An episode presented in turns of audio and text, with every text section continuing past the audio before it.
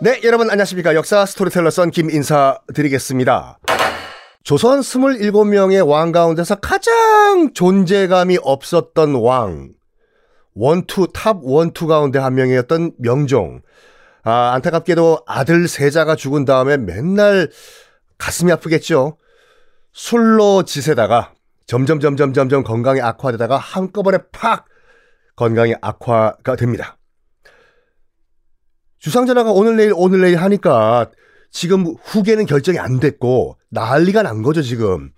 그래가지고 영의정이었던 이준경이 가가지고 전하 다음 왕은 누구를 해야 된단 말입니까? 말을 못해요. 그때 중전이 이런 말을 한 거 참 어떻게 보면 조선의 역사를 바꿔버린 거죠. 주상께서 하성군을 다음 왕으로 하라고 나에게 말씀하셨습니다. 끝. 어, 지난 시간에 잠깐 말씀드린 것 같이 아직 명종 죽지 않았어요. 숨 붙어 있었고 눈 뜨고 있었어요. 그러니까 의식이 있었는데 말을 못하는 상황. 그러니까 지금 이준경 영의정과 중전이 왔다 갔다 대화하는 얘기를 다 듣고 있어. 과연 그게 명종의 뜻이었을까요? 그러니까 명종이 직접적으로 하성군을 다음 왕으로 난 정한다. 라고 공식적으로 말한 적은 없어요. 그걸 대신 중정인이 얘기한 것 뿐이죠. 역사는 아무도 몰라요. 그게 과연 진짜 명정의 뜻이었는지 아닌지.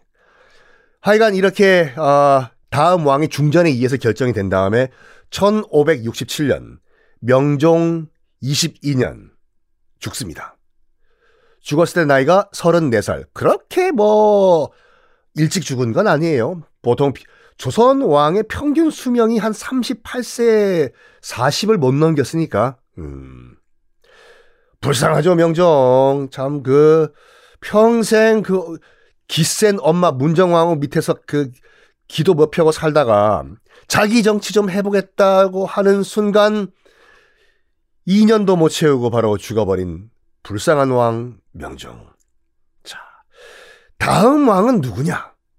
바로 이제 그 중전에 의해서 너라고 지목이 된 하성군인데 뭐 지난주에 방송 들어보셨 아시겠지만 이 하성군은요 조선 왕위 계승 가능성 제로였어요. 제로죠 당연히요. 하성군은 중종의 손자죠.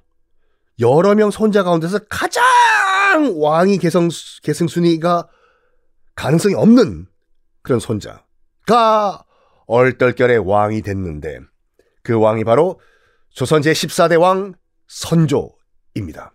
야 선조편 여러분 기대하십시오. 선조편만 저 마음 먹으면 1년 동안 할 수 있어요. 왜? 임진왜란이 있기 때문에. 이 선조는 중종의 후궁 창빈 안씨의 자손인데 어, 이후로 모든 조선의 왕들은 다 창빈 안씨의 후손들이에요. 쫙 라인이요.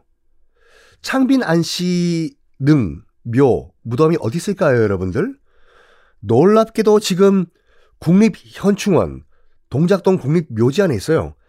나중에 한번 그 가보시면 대통령 묘역 있잖아요. 대통령 묘역 바로 위 국립현충원 가운데서 가장 명당 자리에 창빈 안씨 능이 묘가 있어요, 지금요.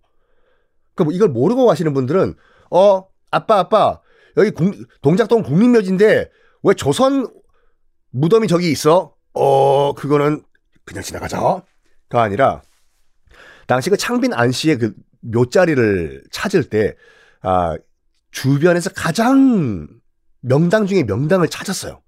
그래서 거기에 창빈 안 씨의 묘를 만들었고 그걸 나중에 본 이제 풍수하시는 분들이 가만히 봐도 저 자리가 진짜 좋은 자리인 것 같아요. 지금 동작동 거기가. 그래가지고 창빈 안 씨의 묘 주변에 동작동 국립묘지를 만들었어요. 원래 있었어요. 동작동 국립묘지 생기기 전부터 창빈 안 씨의 묘가 그 자리에. 자, 어쨌든 선조가 드디어 왕의 자리에 오릅니다. 16살의 나이에 올라요. 어, 그 다음에 또 왕 수업, 세자 수업이라는 건 이런 건 받아보지도 않았잖아요. 그래가지고 일단 집권 초기는 좀 불안불안해요. 그래가지고 그 명종 부인 하성군을 다음 왕으로 우리 남편이 얘기했습니다. 라고 했던 그 명종 부인 심 씨가 6개월 동안 수렴 청정을 해줘요. 어? 문정 왕후 파트 2 나오는 거 아닙니까? 아니요. 이 명정 부인 심씨 같은 경우에도 딱 알죠. 주변에 지금 그 따가운 시선을. 아무리 봐도 저거, 그, 저, 또, 문정 왕후 파트 2 나오는 거 아니야? 다 그 눈치를 보고 있던 상태였기 때문에 바로 6개월만 하고 권력을 다 어린 선조에게 넘겨줘요.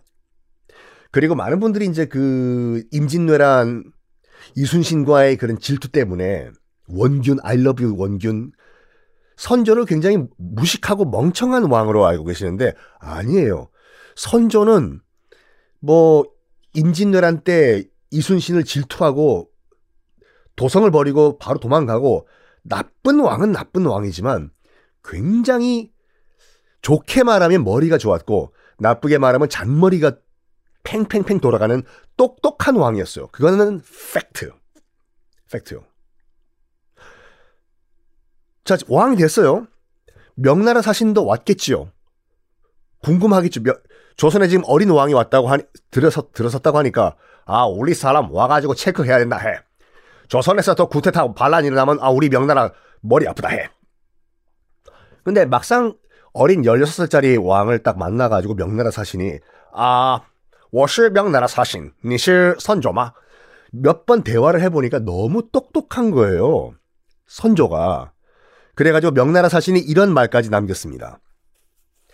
조선은 어린 국왕이 총명해서 동북의 복이다. 그러니까 동북아시아의 복이다.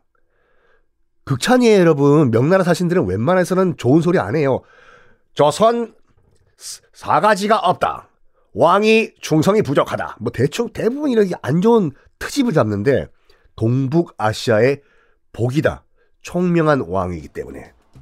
시작 좋았어요. is 좋은 스타트 선조. 어떻게 또 조선을 이어나갈까요? 다음 시간 공개하겠습니다.